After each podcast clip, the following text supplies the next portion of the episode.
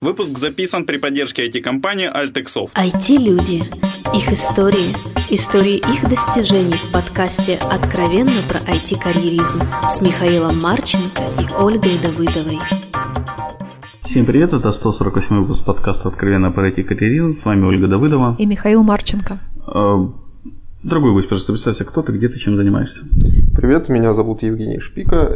На данный момент я CEO компании Toptic Photo, которая разрабатывает софт для фотографов. Одним ну, нашим самым на данный момент ключевым э, продуктом является Pixio. Наверняка многие слышали. Кто не слышал? Ну, конкретно, кто не слышал, может послушать в другом моем подкасте «Источник». Я, прости, Жень, не помню точно номер, но мы с тобой как раз на тему Pixio общались довольно плотно.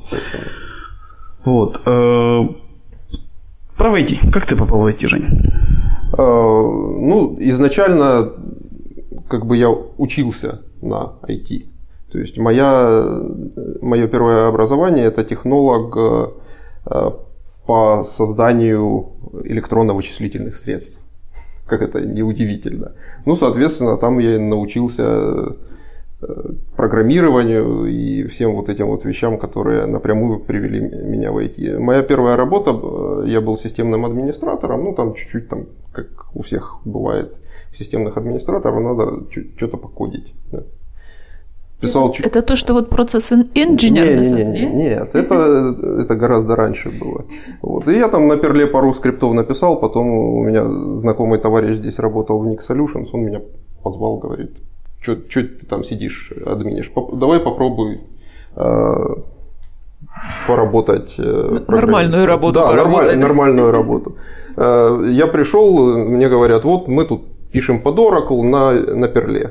Я говорю, окей, Perl знаю, Oracle не знаю. Мне дали диск с инсталляцией Oracle, я пришел в общагу, поставил этот Oracle и, собственно говоря, пришел работать в Nix Solutions. Это была моя первая работа. Там я работал программистом. Потом вот, собственно говоря, случилось со мной э, поработать процесс-инженером. Что это за хрень такая? Э, значит, э, ну, поскольку образование у меня все-таки технологическое, да, мне всегда было интересно построить какой-то процесс. То есть я вот пришел, э, смотрю, а оно все как бы не налажено. Э, какие-то люди кому-то что-то говорят, в общем, нет никак, никакого процесса, нет никакой технологии создания программного обеспечения. Я очень сильно заинтересовался, как же можно это сделать правильно разузнал, что есть там Rational Unified процесс, Unified процесс, есть э, Extreme Programming, там э, какие-то техники, технологии. Э, закопался во все это и пришел к тогдашнему нашему руководству, говорю, ребята, я вот подумал... Это в Никсах. Это в Никсах было. Я вот подумал, давайте попробуем делать все как бы правильно. Оно и вам будет хорошо, и мне интересно. Вот так пришлось поработать процесс-инженером. То есть фактически э, собрал всю информацию, которая была, придумали мы там процесс, и я говорил, что вот надо делать так, а так делать не надо. Слушай, Оль, я, я хочу сделать ужасную вещь, отлично, наверное, немножко от гостя и воспользоваться нашим подкастом как платформой, сделать такое небольшое скорее просьба, чем явление. То есть Никсы в Харькове уже выросли там до 1300 человек, что такая-то действительно очень большая, серьезная компания, но про нее довольно, ну, не так много наружу известно с точки зрения менеджмента. Поэтому, дорогой менеджмент Nick Solutions, если вы это слышите или кто-то слушает, кто с вами общается, пожалуйста, свяжитесь с нами. Мы бы очень хотели взять интервью с вашими топами или с кем-то из ваших топов, основателей, владельцев, я не знаю, что именно парить, что такое Никсы были, что стали и что будет. Ну, то есть это да, это достаточно значимое событие в IT сообществе компания. Харькова, наверное. Да, компания, я имею в виду Nick Solutions. Ну, это одна из самых старых компаний в городе. И одна из самых больших конкретно в городе самых... и в Украине, к слову, уже. Поэтому... Они большие молодцы, я честно говоря. На эту тему есть, на этот вопрос есть разные мнения. Совершенно верно, но тем не менее, если ты вырос до таких масштабов, в любом случае, в каком-то понимании ты молодец. Это само собой. Э, что-то ты делаешь правильно, потому что за это время многие компании... В общем, мы хотели бы это очень обсудить с кем-то из Совершенно. первых лиц Чудесно. Никсов. А, окей, другой. Прости за такой топик. Возвращаемся к тебе. А, дальше у тебя была такая странная профессия. Для меня она всегда странная, если честно. Вот техрайтер. Я толком не понимаю. А, есть... техрайтер. А, значит, э, я работал в Nick Solutions, и потом э, случился кризис. Вот этот Это вот самый до- дотком. А, это 2000 Да, То есть в каких годах ты работал, Никсов? э, в с 98 по... Охренеть. 2002 вот в LinkedIn. У меня, лин... у меня не LinkedIn просто перед глазами, сори. Вот, э, значит, э, что такое э, тек- э, Скорее я был не текрайтером, значит, э, был, было такое издательство, я не знаю, может оно и сейчас существует, которое называется «Символ» в Питере. И они достаточно активно переводили всякие к- книги на э, русский язык с английского. И э, в какой-то момент, я не помню, кто-то из моих знакомых э, меня туда, грубо говоря, запродал, говорит, «М, вот есть э, книжка интересная Мартина Фаулера. Э, Ну, это классическая штука, многие программисты ее наверняка читали. Вот, помоги ребятам перевести. И, собственно говоря, чем я занимался, то есть э, был черновой вариант, переведенный какими-то людьми, мне его дали, моя задача была проверить его на адекватность терминологии, проверить примеры работают, не работают, и поправить там, где, ну, чтобы с точки зрения программиста оно нормально читалось. Вот. Потом э, художественная корректура была и еще какая-то корректура, и она вышла. Вот Я, я, я, я, прости, Жень, тоже сейчас еще сделаю немножко автоп. Я, я, я, я, Подкаст автопов сегодня. Да, сегодня автопный немножко этот. Я просто помню офигенный случай, вот ты сказал насчет переводов книг. А, книга, я не помню, одна из основных книг по искусственному интеллекту. Искусственный интеллект, современный подход как-то так называется. По, по учебе пришлось читать. И я долго не мог въехать, что такое первое имя, что такое последнее имя в обработке пользователя. Вот, я надеюсь, ты, ты вот помогал избежать таких Да, случаев. да, да. Ну, на самом деле, книжка получилась достаточно неплохая. Это, по-моему, паттерны проектирования Мартина Фаулера. Ну, в общем, дорогие слушатели, вы теперь знаете, кого можно бить. А, нет, рефакторинг. Вот. Рефакторинг. рефакторинг? Да, О. я э, участвовал в А это каким боком ты туда попал? По-моему, это все же, ну, с точки зрения IT помогать обрабатывать такую вещь, по-моему, это круто. Это одна из довольно знаковых книг. Да, это очень хорошая книга. Я ее читал на английском. Потом э, пришло, пришло пожелание э, от э, сим, издательства Символ. Вот давайте переведем на русский язык. Переводили. Потом тебя дальше увело как-то так очень плотно в Project Manager.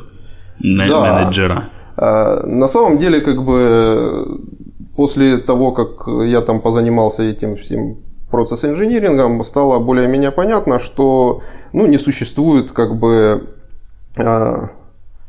решения из коробки для создания программного обеспечения. То есть нельзя взять просто сделать типовой какой-то технологический процесс, который будет позволять э, на входе получить там какие-то разумные требования и на выходе получить э, готовое хорошее программное обеспечение, которое и все рады, счастливы, танцуют и пляшут. Да?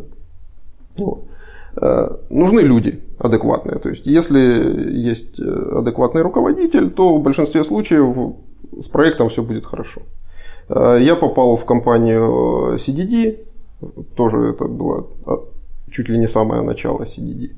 Вот. И там как раз э, с точки зрения project менеджмента очень, такой, очень хорошая получилась у нас школа у меня. То есть ты сразу пришел на позицию проект менеджера, Да. да? Да. Ну, ты ее искал или тебе ее предложили? Предложили. Ну, на самом деле, как бы Харьков, IT это одна большая деревня, тут все всех знают. И, Не только Харьков и не только э, IT. Да.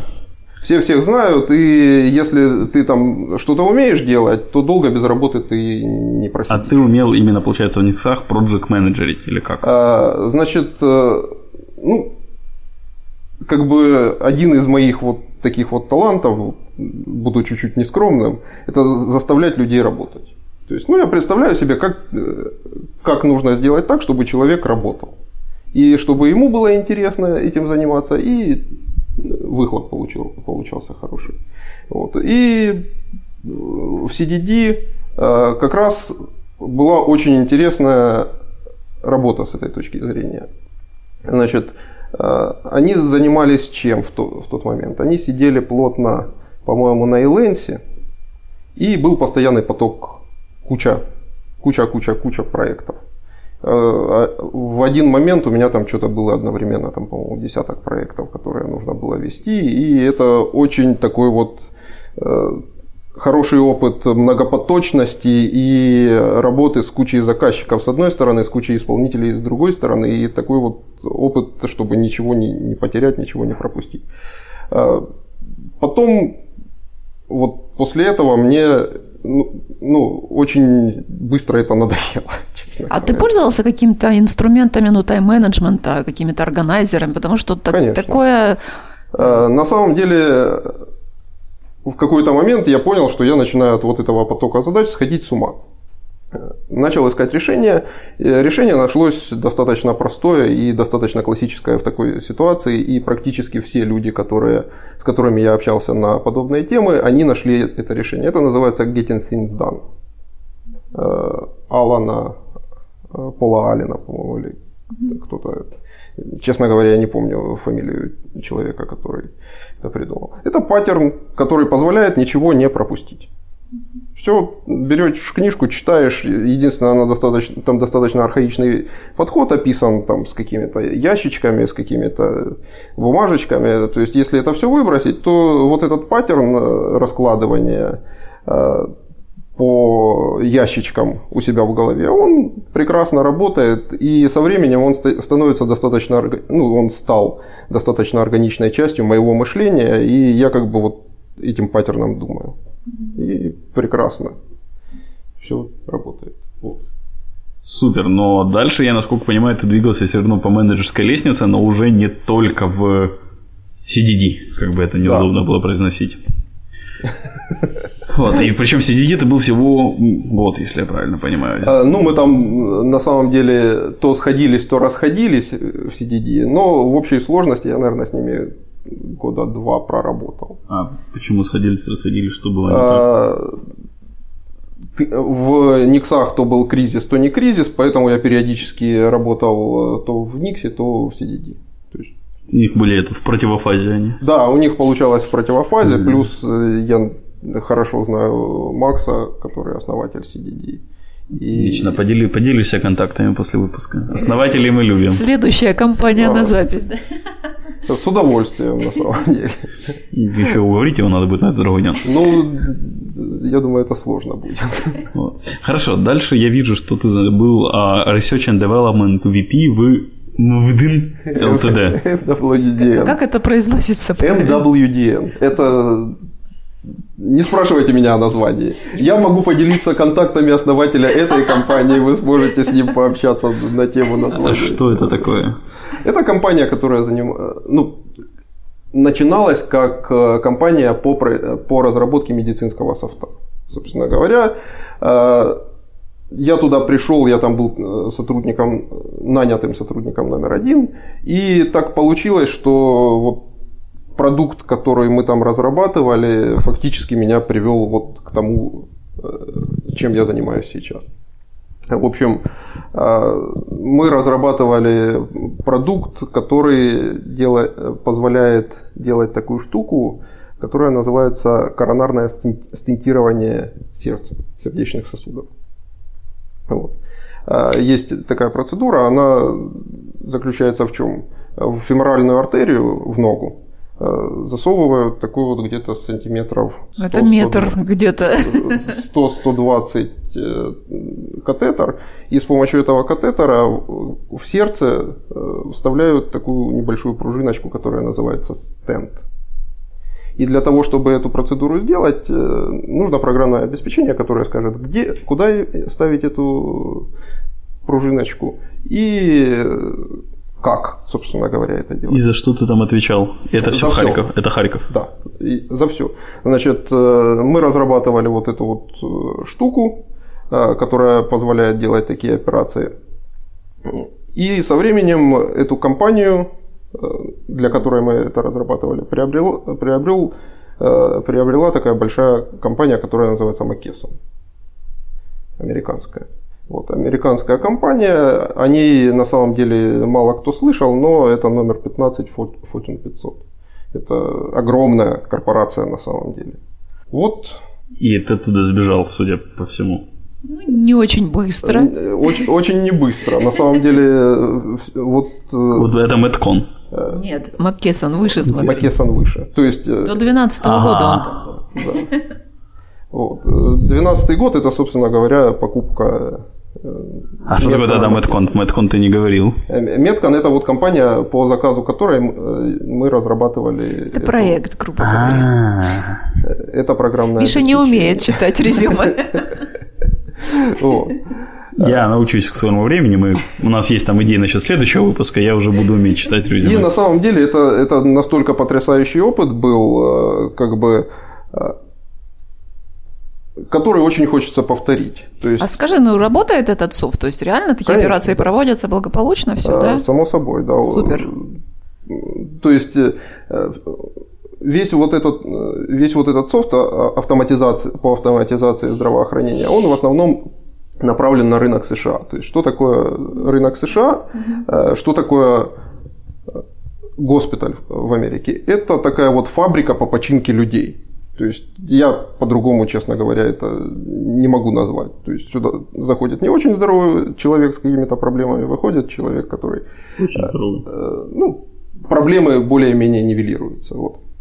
И э, в какой-то момент, э, после того, как вот э, компанию приобрел Макесон, случилась такая интересная штука. Позвонил мне тогдашний мой начальник и говорит, у нас там продажи хорошо пошли.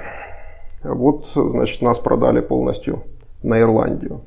То есть на, на страну полностью продали нашего софта.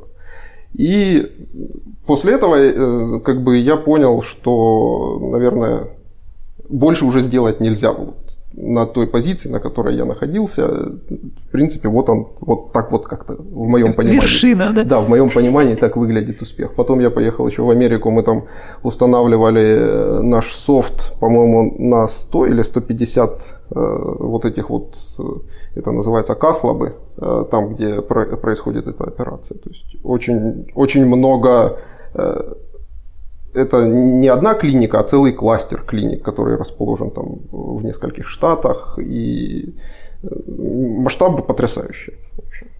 Вот. Как раз когда я был в Америке, я принял решение, что, наверное, надо искать что-то новое. И новое очень быстро нашлось, в конце концов. То есть оно само тебя находит, я так чувствую, все новое да, само приходит, да? Ну, и стало, э, мне показалось, что надо попробовать вот этот опыт, тот, который я собирал все, все вот это время, всю свою карьеру, надо каким-то образом попытаться его применить теперь на своей компании. Так появилась TopTech Photo. Окей, okay. я хочу перед тем, как TopTech Photo, мне, мне очень интересно. Ты работаешь управляющим партнером в Future LTD. Да. И я, насколько понимаю, за этой компанией будущее. И мне, соответственно, интересно про нее узнать, что это за компания, что ты мне делаешь уже два года. Okay. Нужны, есть ли там вакансии, да? Окей, okay, это, это на самом деле такой трюк, который был, э, я придумал для того, чтобы в LinkedIn э, контактировать людей. То есть э, в LinkedIn есть одна я не знаю, она, сейчас она есть или нет, но когда я там только начинал э, им активно пользоваться, они не давали присылать свои приглашения кому угодно. То есть нельзя было послать просто человеку приглашение. Они там придумали... Там это можно, но каким-то кривым способом. Да. Вот. Поэтому я взял, сделал компанию Future LTD, и когда мне нужно кому-то послать приглашение, человеку, который не находится у меня в друзьях там, или с которым мы не работали, я пишу, что э, мы были партнерами в будущем. И люди очень хорошо на это реагируют. Э, всегда хорошо начинать знакомство с неплохой шутки. Вот. Надо заплагиатить себе. Вот. Э, присоединяйтесь. Я думаю, Future LTD вместе там, с... Там хватит места. Хватит, э, хватит рабочих мест на всех людей, которые захотят в этом да, поучаствовать. Посотрудничаем э, в будущем. А, окей, смотри, у меня еще есть такой вопросец, пока мы не ушли к топ-тек фото, я понимаю, там, там много чего можно поговорить. Мы как раз одной из твоих орлов писали месяца два назад, наверное, Артем получается. Захарченко. Да. Ну, месяц назад писали, или, а, наверное, месяца два назад раньше, писали, раньше. в декабре. Да. А, у меня к тебе такой вопросец. Вот ты, получается, в этом Мэтконе с этим софтом проработал порядка, ну, 10 лет, 10-11 лет.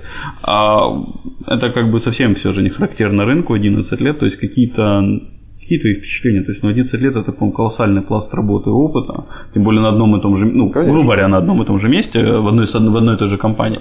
Можешь как-то вот именно в плане пласта в 11 лет подсуммировать то, что все же айтишники сейчас чаще бегают от зарплаты к зарплате, и А, И плюшкам. Ну, на самом деле, как бы основной целью моей работы там, наверное, был, было получение опыта и понимания, как работает огромная компания. Это огромная компания.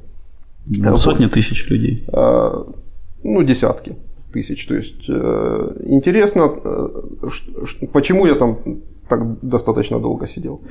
Потому что у меня была возможность понять очень много вещей, которые в принципе невозможно понять на компаниях масштаба меньше. Э, Я четко понимаю уровень, что необходим какой-то уровень бюрократии. То есть, если ты работаешь там в компании 10-15 человек, у тебя создается впечатление, что другие компании, у которых там есть какая-то бюрократия, какие-то вещи э, не совсем оч- очевидно зачем придуманные, тебе кажется, что это глупости и это не нужно. Я работаю в довольно большой компании для украинских мерок, мне вот все равно так кажется, хоть я возглавляю часть этой бюрократии. Совершенно верно, но э, я разобрался более-менее, как работает корпоративный мир. Там есть такие вещи, которые там, board of di- directors, есть какой-то уровень политики, есть какие-то вещи, которые в принципе нельзя, э, опыт работы с которыми нельзя получить э, в компании размером меньше. Э, Опять же, в процессе работы в Макесон я закрыл для себя вопрос с процессами разработки. да. Э, Я понял, что я не хочу работать в компании, у которой, которая там, не знаю, CMMI четвертого уровня. То есть это немного есть компаний, которые работают по, на таком уровне фиксации процессов разработки. У нас, по-моему, только, я знаю, Team International на третьем, по-моему, мы когда-то давно общались по, с их сетевой поваляшкой. Вот. А, И я для себя увидел путь компании от стартапа и до аквизишена, и до, не знаю, что это, great success такой совсем. Э, Опять же, посмотрел, как делаются там какие-то вещи типа due diligence, э, как, работ, как работают э, команды по внедрению софта в таких вот совсем промышленных размерах. Поучаствовал. То есть, принципе, э, опять же, под, из э, того проекта, который мы начинали делать э, в самом начале, это как бы идея была сделать один продукт, в конце получилась целая линейка продуктов, что как бы интересно. Я посмотрел, как масштабируются организации. То есть это колоссальный опыт, десятилетний, который, в принципе, ну, в моем понимании, это было очень важно его получить. Окей, а, и все же вот ты стал своим, ну, занялся своим стартапом. Что вот послужило отправной точкой? Я подозреваю, какие-то или экшены, или скорее экшены, мне кажется, были. Ну, в принципе, у меня, кроме программирования, есть давнее, давнее хобби фотографии. Ты 11 лет занимался программированием в том числе. Да. Круто. А, Я еще фотограф-любитель. Я не могу сказать, что я там супер фотограф, но Зеркалка есть. да, зеркалка есть, как, как большинство людей, а, у которых есть зеркалка. Вот. Просто фотографирую. И э, когда вот я был в Америке на вот этой самой большой инсталляции, я для себя решил, что, наверное, надо попыта- попытаться вот этот опыт, который я получил, э, направить и сделать какой-нибудь свой продукт. Окей. Начал искать, и в какой-то, в какой-то момент я сидел, в- разбирался с пачкой дайкомов. Дайкомы – это э, рентген, отдает изображение в формате дайком. Я сидел с ними, разбирался и такой думаю, почему вот в голову просто пришла мысль, почему бы не показать дайком в браузере? Поискал решение, не нашел решения, взял, э, попробовал засунуть в браузер, естественно, ничего не получилось. Э, Пошел к нашему, э, э, к нашему сотруднику, говорю, вот можно показать дайком в браузере? Он, нет, нельзя, это другой формат, там все, ничего не получится, даже не пытайся заниматься. Меня как-то вот это вот разозлило. Что, что, что значит не получится? Это же программирование. Берешь, пишешь, Получается. Ну, в общем, я две недели посидел и таки запихнул этот дайком в браузер. Э, первая идея была применить это где-то в здравоохранении. Э, я поговорил с тогдашним моим начальником с, э, Макесоне. Он говорит, в принципе, конечно, можно, но рынок там вот такой вот совсем маленький, это рынок лицензирования. Если ты пойдешь на Америку, надо будет проходить FDA. FDA это куча головника. Я участвовал один раз в этом процессе, больше не хочу. Окей, хорошо. Но как мы знаем, что все изображения, они родственники. И Дайком оказался родственником вот этого RAW формата, с которым мы, собственно говоря, и работаем. Я взял и попробовал э, вместо Дайкома применить эту технологию для фотографий из цифрового фотоаппарата. И вот так случилось, что это заработало. Чудесным образом абсолютно. Ну, это ты... Что, что... Ну, ты же все же ушел от компании. Да, это есть... было пока хобби. То есть, пока это было хобби. А когда это вот вызрело мыслью как основным занятием, наверное? А, после того, как я понял, что это можно сделать, я... мне стало интересно, насколько это будет востребовано. А, я взял, выписал человек 15, по-моему, харьковских фотографов, и с каждым человеком просто э, написал себе такую, такую анкетку, с каждым человеком встретился, задал ему вопросы, которые меня интересовали, записал на, их, на них ответы, потом сел и посмотрел и подумал, да, это, наверное, сработает. Все. После этого надо было что делать? Надо было договориться с э, моим руководством о том, что я буду уходить, и найти команду. А денежки? Ну, ты работаешь в большой компании.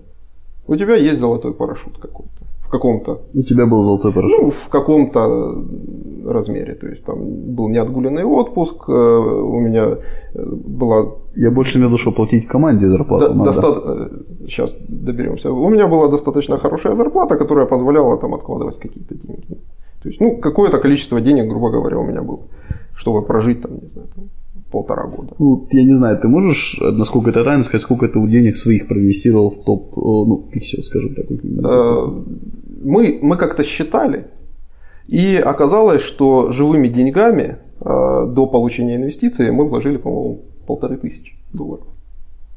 То есть, То есть ты нашел команду, которая готова была сначала работать без денег. Это всегда так. На самом mm. деле, если ты находишь в самом начале компании команду, команду, которая будет работать за деньги, скорее всего, ничего не получится.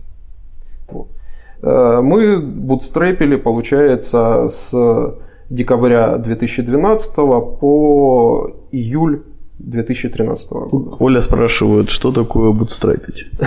Или Оля знает, что такое бутстрепить? Спасибо, Миша. Бутстрепить – это когда ты сидишь, не получаешь э, зарплату и э, работаешь. То есть ну, фактически за свои деньги. А, окей.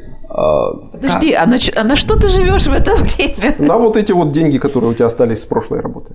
И ты таких много нашел? Вообще таких много Троих. людей? Ну, еще двух, двух человек. Расскажи, вот. как таких искать? Вот я периодически пытаюсь что-то открыть. Где их искать? Как? Я, я, я просто сам не могу заставить над своими проектами себя так работать. Через знакомых.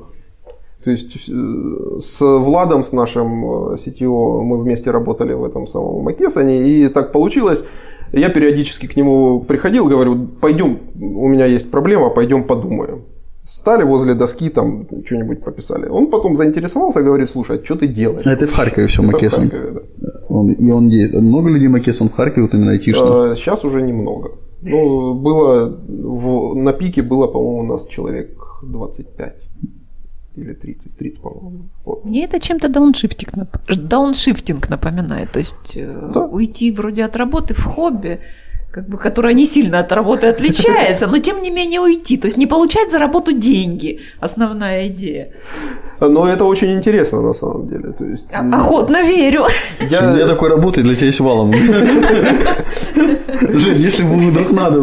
Хорошо. И Влад заинтересовался, говорит, что ты делаешь, ты мне расскажи. Я ему рассказал, он говорит, слушай, интересная штука, давай я попробую что-нибудь пописать, если получится. А он э, мобильными разработками занимался у нас там под iPad, писал ЭКГ. Вот. Э, попробовал, говорит, слушай, как интересно, давай. Ну, в конце концов, он стал частью команды. И... А Костю привел я спрашивал тогда у нашего э, HR, он говорит, да, есть такой товарищ, который тебе, наверное, подойдет на маркетинг. Я с ним поговорил, он вначале решил, что я совсем какой-то сумасшедший, потом неделю подумал, перезвонил, говорит, да, наверное, надо этим заняться. Он тоже бутстрепил с вами он или тоже, не да, совмещал? Мы, нет, мы втроем бутстрепили. И до чего вы добутстрепили за какой период? Мы э, добутстрепились до того, что мы получили инвестиции. 300 тысяч? Не-не-не, 150. Вот. И сейчас сидим, их осваиваем. То есть, наконец-то можно покушать. Ну, скажем так, э, по сравнению с теми деньгами, которые я получал в Макесане, это нельзя сказать покушать. Это так, посмотреть на еду перекусить, скорее. Посмотреть да, перекусить. по инстаграме еду. Да, да, по инстаграме. Я не стал инстаграм, потому что слишком бедно. Я столько не интересно, на самом деле, э, пришлось разобраться с процессом получения инвестиций, пришлось разобраться с многими вещами, там, финансирование, как работает. Ну, то есть то, что э, в конце концов все это время я занимался каким-то операционным управлением. Да? То есть есть программисты, их нужно, нужно чтобы они операционировать. Да, операционировать. Вот. А теперь я, в принципе, занимаюсь компанией целиком и на самом деле это очень сильно отличается от того, как я себе представлял, что будет. И в чем же такие отличия для тебя? А, отличие в том, что на самом деле оказалось, что CEO компании это не человек, который управляет там и говорит, вот теперь мы побежим туда, или вот теперь мы побежим в другую сторону. На самом деле это человек, который делает то, на что у остальных не хватает времени.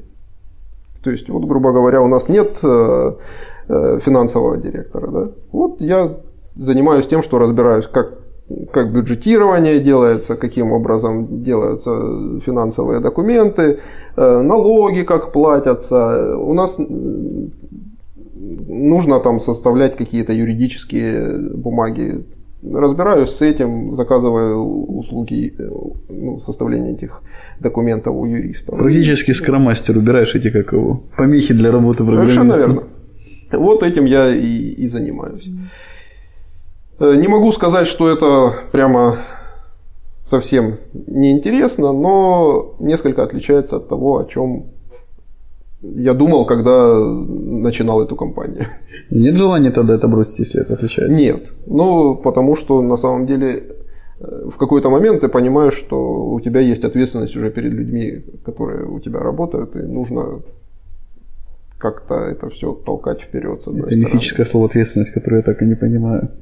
Это вшитый механизм, это если его нет, то этому не научишься. Это... Ну, я симулировать уже научился его. Но... Симулировать можно научиться что угодно. Вот, окей, я надеюсь, мой работодатель это не слышит. Женя, можно я немножечко все-таки откачу назад? Ну, для меня на самом деле очень важно. То есть ты э, занимаешь высокое положение в очень крупной, очень важной компании, которая делает нереально крутые вещи, да, и ты можешь чувствовать себя, ну, как ты там помогаешь людям, меняешь мир, ну, то есть это реально так с тобой происходит. За это ты еще получаешь очень неплохие деньги, скажем так. Ну, то есть у тебя вообще реально все хорошо. Почему тогда происходит желание? То есть меняешь все круто, вот настолько, зачем вообще это происходит? Вот что ведет к этому? Ну, в какой-то момент э, происходит такой вот качественный скачок восприятия мира. Э, там одним из вопросов был, э, которые вы мне присылали для этого интервью, был по поводу посоветовать книгу. Вот я сейчас прямо посоветую. Есть такая книжка, которая называется «Дзен в искусстве стрельбы из лука».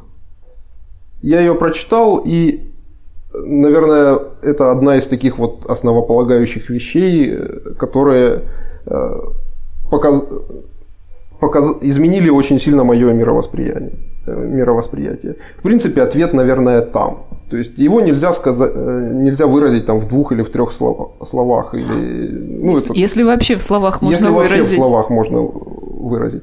Ну, то есть просто в какой-то момент э, ты понимаешь, что нужно делать другое нужно делать другое по-другому и другими методами. Вот так случилось. Это Херигель Юджин? Совершенно верно. Очень хорошая книга для тех, кто хочет э, попытаться разобраться, как работает мир. Я даже не уверена, что мне хочется ее прочитать. Оля просто не хочет что, знать, что кто-то другой управляет миром, кроме нее. Совершенно верно. Там написано, что э, вы сами управляете миром. Вот. А, окей.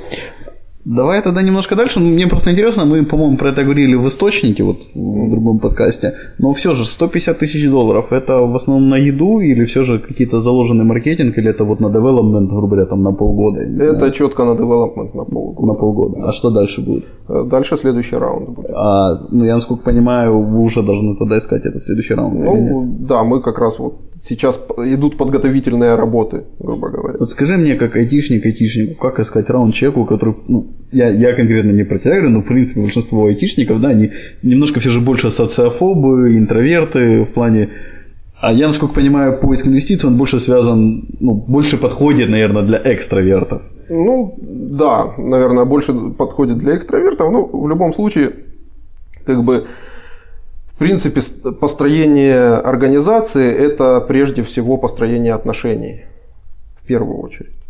Э, Причем это верно для любой организации, будь то, не знаю, производство кефира или производство какого-то высокотехнологичного софта. И если ты не умеешь строить отношения с другими людьми, то вряд ли что-нибудь получится э, построить какую-нибудь организацию. И в принципе, как бы поиск инвестиций это построение тех же самых отношений. То есть тебе нужно найти человека, которого ты убедишь настолько, что он отдаст тебе деньги, которые находятся у него в управлении. Э, Опять же, особо рецептов здесь нет. Э, Мы как бы пытаемся делать, э, заниматься такими вещами, которые там называются growth hacking, да? То есть каким-то образом находить новые паттерны. То есть у нас вот с этим с предыдущей инвестицией был интересный опыт, от которого нас все отговаривали. да. Э, Мы взяли написали статью у нас в блоге о том, что мы ищем инвестиции. Потом э, пропиарили все это дело и нашли в конце концов инвестиции. Э, Когда я спрашивал у некоторых людей, можно ли так делать, мне все говорили, нет, ты что, что, никто так не делает. Все надо делать в тихую. Пришел в один фонд, поговорил, во второй фонд поговорил. Но, к сожалению, для нас этот путь был очень длинным. То есть у нас была проблема в том, что вот деньги на Bootstrap, они заканчивались. И Влад, сетево наш как-то пришел, говорит, ребята, короче, если мы в следующем месяце денег не найдем, значит, э, мне нужно будет картонная коробка, я под мост перееду жить. Мы поняли, что дела плохи, надо искать быстро. И не было вот времени на то, чтобы там связываться со всеми, разговаривать, долгие разговоры. Нужно было делать быстро. Вот так получилось. Окей, наверное, будем закругляться потихоньку. Подожди, у меня возникла бизнес-идея. Как быстро, я так понимаю, за месяц найти инвестиции? Ну, фактически э, месяца за полтора у нас. То есть можно курсы э, обучать людей уже вот консалтинг проводить определенно. Пони- Понимаешь, в чем проблема? То, что выстрелило один раз, не факт, что выстрелит второй раз. Не, ну это какая-то, это вот просто везуха какая-то, я не знаю. Э, Если вы делаете что-то А интересное, может это просто делать то, чего никто раньше не делал, да? То есть никто так не делает, вот взяли, сделали, оно сработало. но на самом деле э, э, Не то, чтобы никто так не делал, но это точно не мейнстрим. Да, это не мейнстрим, во-первых. А Во-вторых, как бы мы пробуем много вещей. И опять же, я рассказываю о тех вещах, которые действительно выстрелили. Но на самом деле, до этого мы попробовали еще 20-30 других подходов. И надо понимать, что это вот путь вот этот, вот, который мы там проходим, он не состоит из того, что вот каждый раз у нас что-то получается. Скорее, у нас очень много раз что-то не получается. В, в процентном отношении удачи и неудачи. Э, 90, наверное, 95% это неудачи. То есть мы делаем, мы строим какие-то планы, и каждый раз мы убеждаемся, что реальность, она гораздо более другая, чем мы можем себе представить. А как получается не сдаваться? Каждый раз, когда происходит очередная неудача, меня это очень сильно злит. И злость продуктивная, Да, оказывается. И, и как не получается? Почему это не сработало? Должно. Должно, должно сработать, то есть есть цель, надо ее... Ну да, это типа того, как нельзя выложить в, в браузер. Да, Да, как это? Не может быть. Окей. Что дальше? Какие планы? Ну, построить э, ярдовую историю, как у всех стартаперов. Тут же вариантов немного. И не дюйма меньше, да? И не дюймом меньше, да. Вот, окей. Э, Посоветуй две книги нашим слушателям. С удовольствием. Значит, а, одну книгу я уже посоветовал, которая «Искусство стрельбы из лука». На самом деле есть еще, э, если кто-то хочет стать очень крутым инженером, с этой точки зрения есть книга, которая меня очень сильно зацепила в этом. Она называется Conceptual Blockbusting. Это э, руководство по тому, как решать всякие технические проблемы. И есть еще одна книга, которая позволит, э, наверное, делать примерно только то же самое, а только с людьми. Я ее прочитал, и это, наверное, самый крутой майнд-порн, который я когда-нибудь читал в своей жизни. Она называется э, Thinking Fast and Slow. Это Нобелевский лау- лауреат э, Канеман, по-моему. Э, Она очень хорошо описывает, как люди думают, зачем они это делают и как с этим бороться. Понятно. Э, И напоследок, пожалуйста, что-то хорошее нашим слушателям. есть у меня что пожелать нашим слушателям и вашим слушателям. Значит, есть такая интересная история. Некоторое время назад, э, наверное, года два или три, э, я наткнулся на одно интересное медицинское исследование.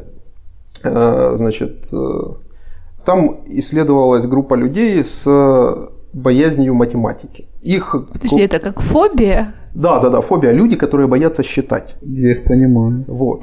Значит, э, все знают, что, ну, может не все, ну, определенная группа людей знает о том, что э, в, у нас в мозгу есть э, участок, который отвечает за арифметические операции. И что было в этом исследовании? Значит, лю- людей с фобией вот этой математики, их клали, по-моему, в МРИ, э, смотрели на активность э, вот этого участка мозга, который э, отвечает за математику, и выяснилась одна очень интересная штука, что этот участок мозга у людей, которые боятся считать, даже не активизируется. Да, что натолкнуло на очень интересную штуку, на очень интересный вывод, что когда вы боитесь что-то делать, вы не делаете ничего, кроме того, что вы боитесь это сделать. То есть страх – это всеподавляющая активность. Вот я хочу пожелать слушателям и вообще всем людям этого мира не бояться. Большое спасибо, Женя, что пришел и ответил на наши вопросы. Большое спасибо слушателям, что слушали нас. Все вопросы и пожелания мне на почту шами 13 собака Всем спасибо, всем пока. Пока-пока. Спасибо. Откровенно про IT-карьеризм с Михаилом Марченко и Ольгой Давыдовой.